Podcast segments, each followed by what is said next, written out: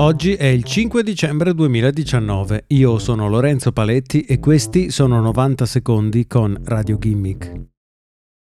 I regimi, come quello cinese, sono sempre alla ricerca di nuovi modi per tracciare gli spostamenti dei propri cittadini. Se l'idea di tenere monitorato il movimento di milioni di automobili vi sembra impossibile, aspettate di sentire l'idea del governo indiano.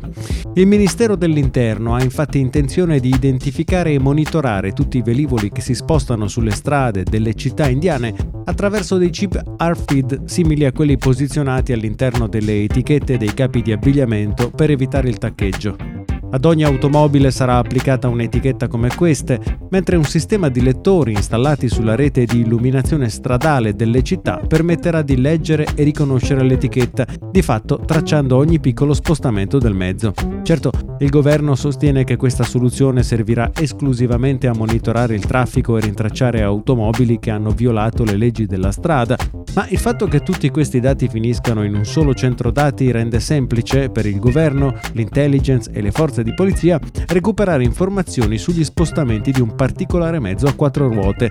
Il progetto dovrebbe completarsi nel giro di 5 anni e l'azienda che fornisce il servizio, GoPlus, sarebbe già in discussione con altri quattro stati per l'integrazione di una soluzione simile a quella scelta dal governo indiano.